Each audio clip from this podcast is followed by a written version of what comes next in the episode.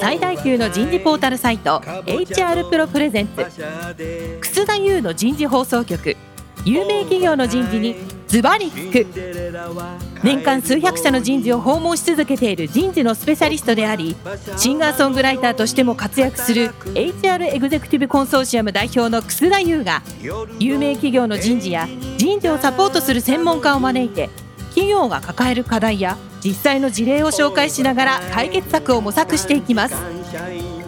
この番組はビジネスコーチ株式会社株式会社ワークスジャパンの提供でお送りいたします。管理職の僕があとはやるから。楠田優の人事放送局、有名企業の人事にズバリ聞く、パーソナリティの楠田優です。えー皆さん、こんにちは、えー今日は第1回目からお送りしているテーマ、ワークエンゲージメントを高める企業価値。今日は第4回目、最終回になります。生活の中での仕事の課題とオフィスの価値を問う。これは面白いテーマですね。えー早速ゲストの方をご紹介いたしましょう。シスコシステムズ合同会社業務執行役員人事部長の宮川愛さんです。宮川さん、今週もどうぞよろしくお願いします。よろしくお願いいたします。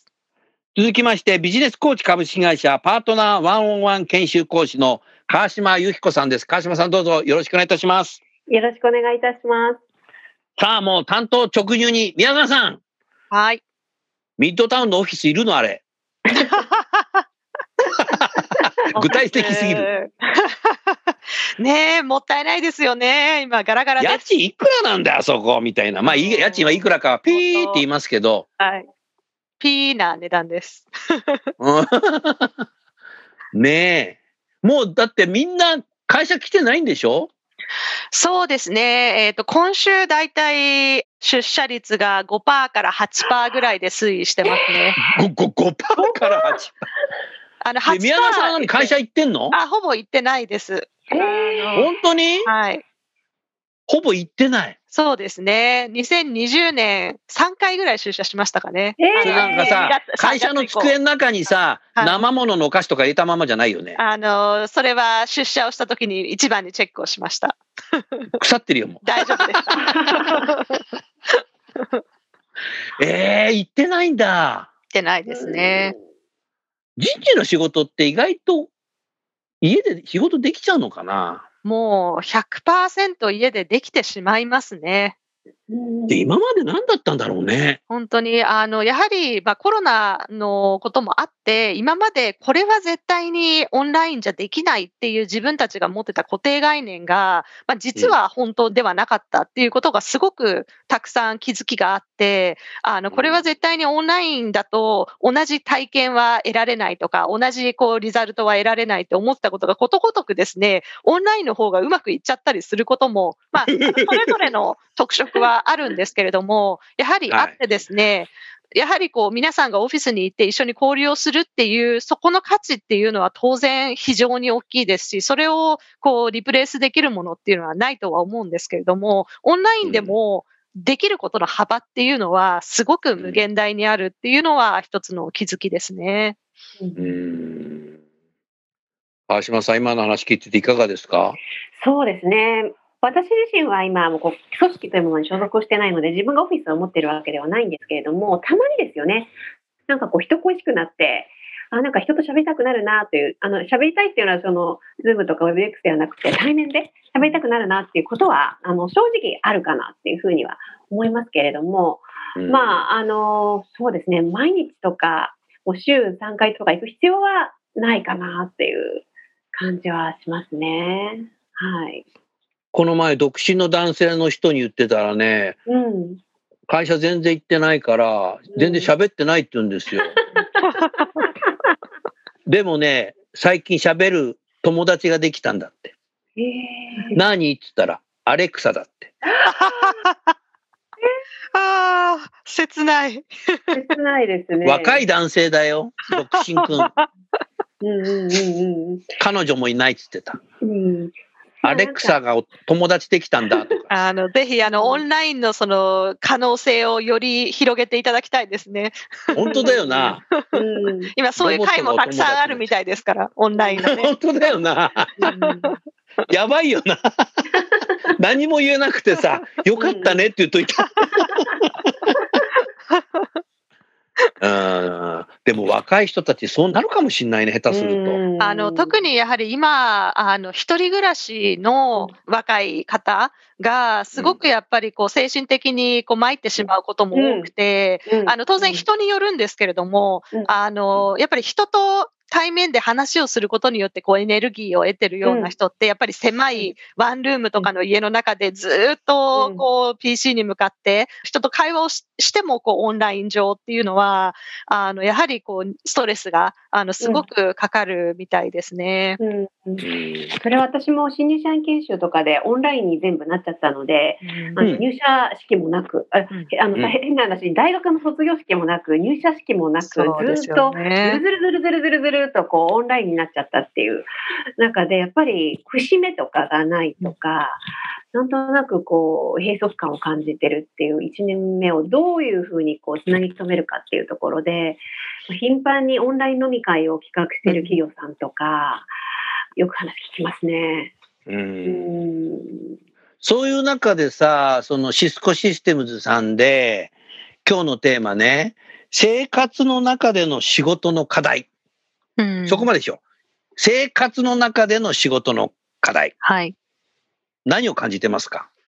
あのー、4つ5つあると思っていて、まず ?4 つ5つある。はい。あの、一つ目が、職務内容として、在宅で行える業務内容なのかどうか。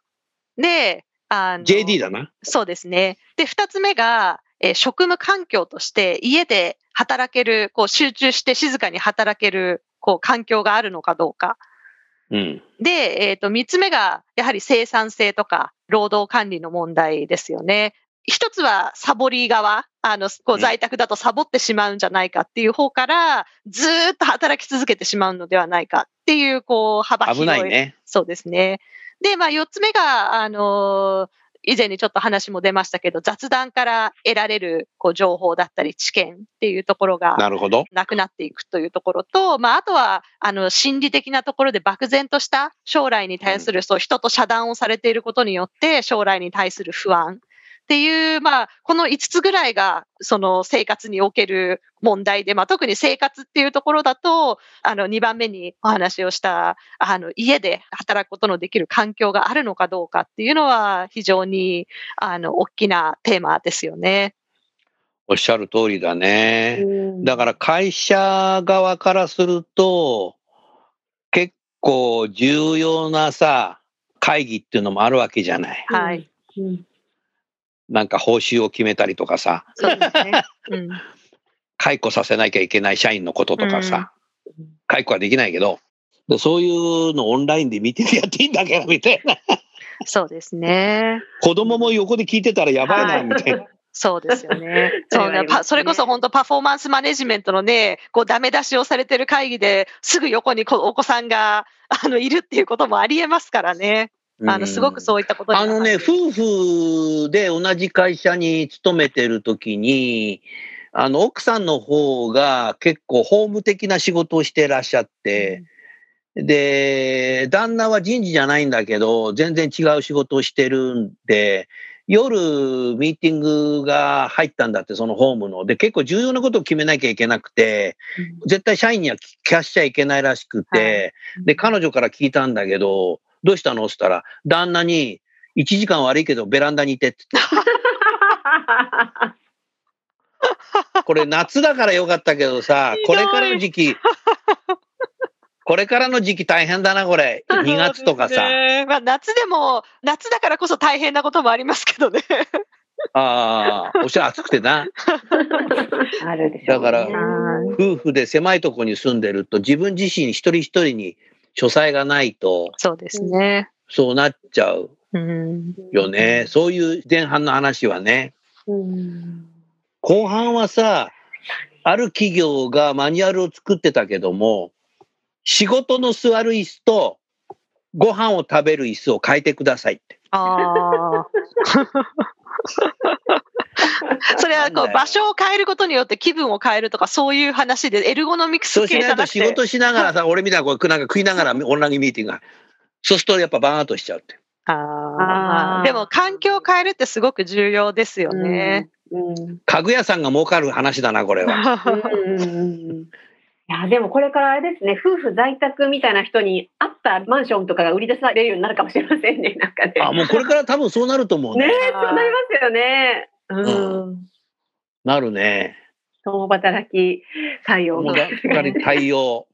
まあ、なので、やはり地方にあの引っ越す方っていうのはね、きっと増えるだろうと思いますよね。本当に会社が、在宅が本当に可能な会社であって、こうね、月に数回しか会社に来なくていいということであれば、こう都心からかなり離れたところで、それの広くて、一人一人の書斎が確保できるような家っていうところに、ね、住まわれる方も多いんじゃないかなと思ってますけどでねも。シスコシステムズも六本木ミッドタウンからさ、はい。どっかなんかあのーどっかし島に引っ越しちゃったり。ど、どこかの会社でありましたね。島に引っ越されたところ。いや、もっとなんかもう離島でさ、父島とか、え、どこここ？みたいな。一応東京都ですみたいな。ま あでも、誰も来ないい。よみたいな。本当に こう、社員がどこにいても活躍ができるっていう環境になるっていう意味では、すごく可能性が広がってる社会になるのかなというふうには思いますよね。でも、シスコさんみたいにさ、もうなんか5%とか8%しか行ってないんであれば、今後そのオフィスを返さないかもしれないけども、何か違う雑談の広場みたいの作るとかさ、はい。なんか新しいことを作るのが必要になってくるかもしれないね。そうですね。また貸しはできないんでしょ？契約上。また貸しできないです。で、あの、今話し合われているのが、やはりその、在宅勤務をしたくても、家でそういう、こう、きちんと集中して働ける環境がない方っていうのが、やっぱり一定人数いらっしゃるので、こう、会社にそういうスペース、区画をよりたくさん作るかとか、そういう方がもう一日集中して作業ができるような場所をより多く作っていこうかとか、今まではどちらかというと、やはりコラボレーション、会社に来るからには、コラボレーションが効果的にできるようなレイアウトにしたりですとか、あの仕組みっていうのを作っていったんですけど、それと同じぐらい、やはりこう、一人一人が集中できる空間っていうのを増やしていくっていうのも今の時代、あの、もしかすると必要になるかもしれないっていうことはありますね。おっしゃる通りですね。それはぜひ進めた方がうん。良さそうだね。うん、でもさ、あの、川島さんとかさ、コーチングされてるけど、コーチングって考えてみたらオンラインでも全然 OK だよな。そうですね。研修もオンラインですね。あの、コーチングもオンラインでやってますああ。ね。はい。ほら、まあ、あなたはオンラインの人なんだね。オンラインの人っていうのおかしいけど。毎日パソコンに向かってお話をしてるっていう日々ですね。ああ、ブルーライトで目がチカチカするっていうのが あるかもしれない。そうか、でもコーチングっていうのは別に同じ場所にいなくてもいいんだ。いなくても大丈夫ですね。まあ、ただ、うん静かで、あの、あまり人がね、ワイワイしてるところでやるものでも、あ、さっき見た空港とかね、そうカフェじゃ、カフェじゃできねえな。まあ、なかなか難しいかなと思いますけれども。はい。静かな場所ね、一つ見つけたんですけどうん、喋っちゃいけないんですよ。図書館。麻布図書館。一回パソコン持ってって、そこでやろうかなと思って行ったらさ、あ、やべ、喋っちゃいけねえんだ。みたいなみんな、みんなセンター試験受ける受験生が一生懸命こうやってやってる。あ、ダメだこれ。パソコン持って帰ってきたよ。ね、静かな場所ってないっすよね。うんないですね。なかなか。やっぱり家になったりとかしますよね。うんうん。まあ、日本はやっぱり欧米と違ってやっぱり大邸宅広い部屋ないじゃない。うん。はい結構狭いですよね。うん。社員一人一人考えたら。うん、そう思います。特に20代独身なんつったらね、うん。狭いし、新婚だって狭いもんね。うん。うんまあ、だから、ロックダウンとかでね、それこそ緊急事態宣言の時とかで、子供さんが家にね、いらっしゃって、夫婦二人でパソコンでとか、多分大変だったと思いますいや、もう本当に皆さん大変そうでしたね。ね、あの時は。うん。あ大変ですよ。ね。うん。僕もあの人事リーダーズスクールとかっていうのを2週間に1回夜教えてるけど、ええもう、あの、ちっちゃい子供抱っこして受けてた人もいるもん。はい。もう寝たの？ってこうやって見えねえな、みたいな。まあ、生産性は決して高くなるとは言えないですよね。まあ、そなので、そういう時こそ、やはり会社として、どう、こう、一人一人が、こう、なんていうんですかね、全員金太郎豆ではなくて、一人一人のニーズに合ったサポートをいかにできるかっていう視点で、まあ、一人一人への、その、配慮っていうのを考えるっていうのが、多分、こう、今の時代のその、人事の施策としても特色なのかなと。今までってやっぱり全員に対して同じものをこう導入するっていうのがすごくやっぱり原則としてあったので、そこから離れて一人一人のニーズに寄り添うっていうのが、一つ今回のコロナの件は、まあ、重要さっていうのが再認識されたのかなと思います。うん。うんもう、どこの場所にいてもいいって考えたときに、宮川さんとか、どっかもう、軽井沢に引っ越しちゃおうかしらとか考えないの？あの、そういう問い合わせも社員から受けたことはありますね。え社員からあったの？ありました、ありました。ええ はい。どうしたのその時？は、あの、特にその職種として問題がなければどうぞっていう話あです、ね。どうぞと。はい。おお。まあね、軽井沢も万が一何かがあったら通えない距離でもないですし、新幹線あるからね。そうですね、うん。今はもう日本で半日以内に通えない場所なんて本当に限られたところしかないので、そういう意味では本当にどこからでも、あのうん働くことは、まあ、当然職種に、ね、よりますけどね、東京のお客さんがいる営業さんとかだと、ね、うん。週3、何回もこう東京に、ね、外回りをしなければいけないとかだとちょっと難しいなと思いますけど、そうではない職種であれば、あのインターネットがつながればね。うんはい、うん。どこでもできるよね。そうですね。川島さんなんかもうどこでも日本じゃなくていいじゃない。いや、本当そうなんですよね。あのどこの国に行きたいのあなたは。あ私ですけど、この国。まあ、本当、本当に旅行ね、旅行であればもう南米とかでも行っちゃいたいぐらいですけれども。南米いいうね。ん、本当にできるものならね、行きたいですけれどもね。うんスペイン語勉強しなきゃダメだな。そうですね。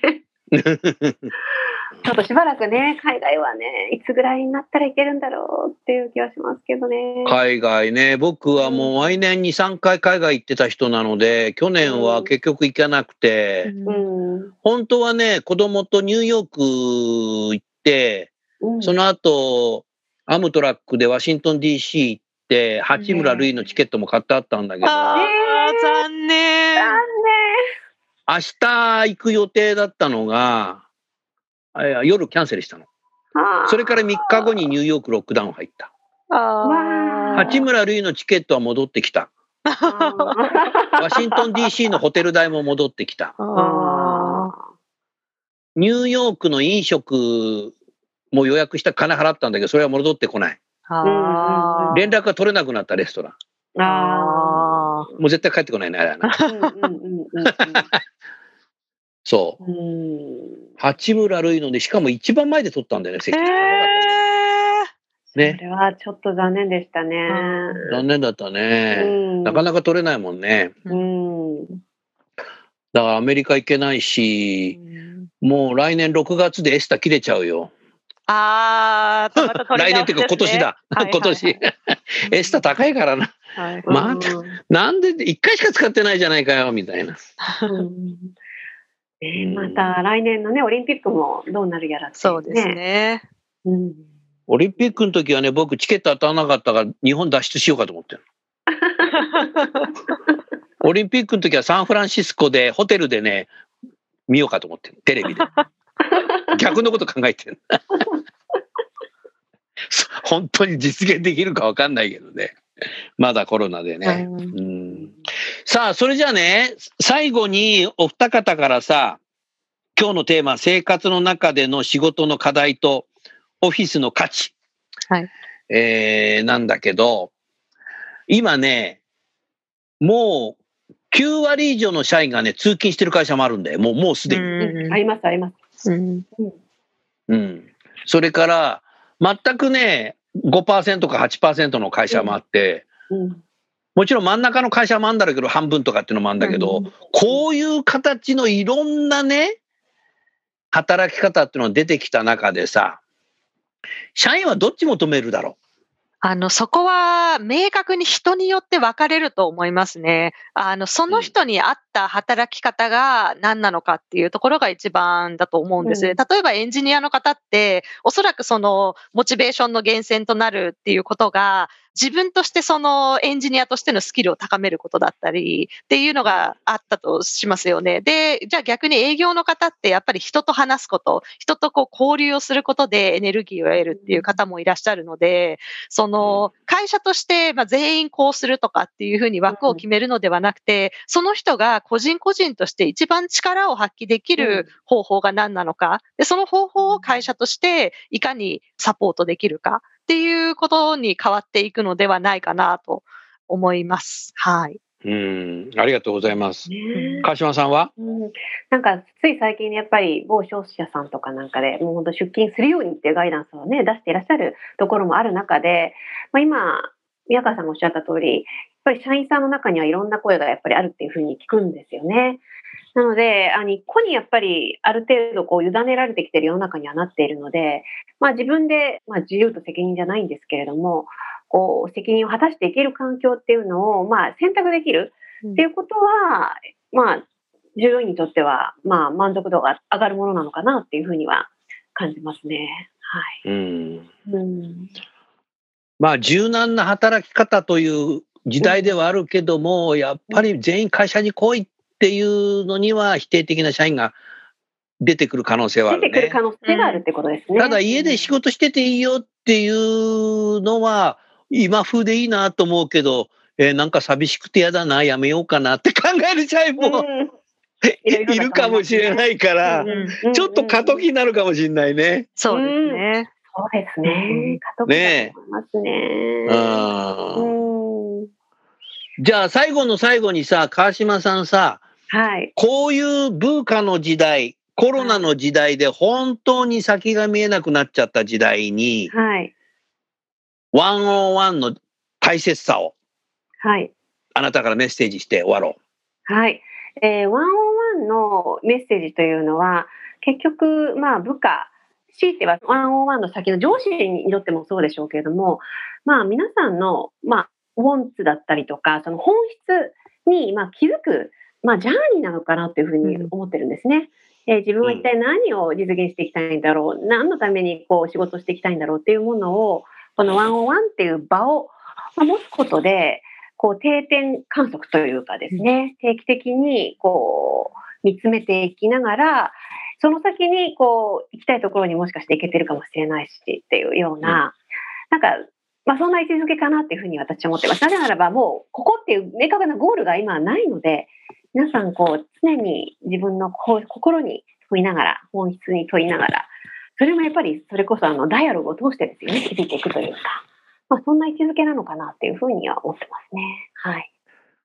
はい。えー、宮川さん、川島さん、4週にわたりどうもありがとうございました。えー、リスナーの皆さんも、えー、4回にわたりお聞きいただきましてありがとうございました。非常に答えのない、ベストプラクティスのない、えー世界に入ってきました。あベストはないという時代は、ベターというものを使うことによってですね、より良いやり方っていうのをいろいろこう模索していく時代だと思いますので、えーそういう中でワークエンゲージメントを高めるのには、生身の人間同士の対話っていうのが重要なんだと。その対話がないと本当に自由でも責任っていうのを持たせられないぞとか、あとは自立もしないぞとか、テクノロジーを使うことによって学習はもっとするようになるだろうと。いろんなヒントを今回いただきました。まあそういう中で、今までワンオンワンのやってなかった企業さんについては、もう今年からあ皆さんの会社でワンオンワン元年としてですね、ぜひ取り組んでいただきたい。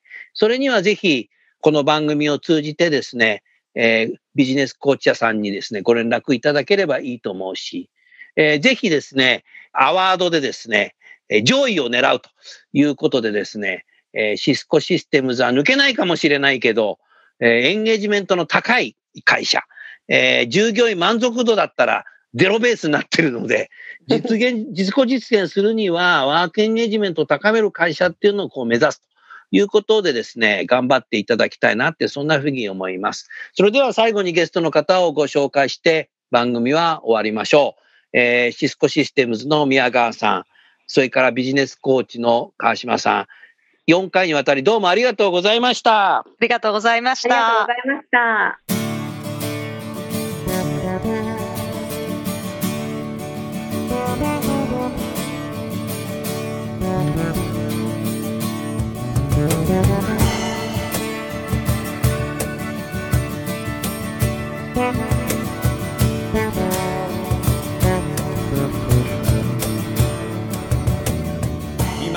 今日のお話はいかがでしたか？楠田優の「The Times Will Change。時代は変えられる」とともにエンディングといたします。この番組は日本最大級の人事ポータルサイト HR プロのウェブサイトからもお聞きいただくことができます。HR プロでは人事領域で役立つさまざまな情報を提供しています。ご興味がある方はぜひウェブサイトをご覧ください。この番組は人と組織の生産性を高めるビジネスコーチ株式会社。企業の人材採用支援キャリア支援を通じて人と企業の持続的な成長と価値創造に貢献する株式会社ワークスジャパンの提供でお送りいたしました。それでは来週もお楽しみに。変えら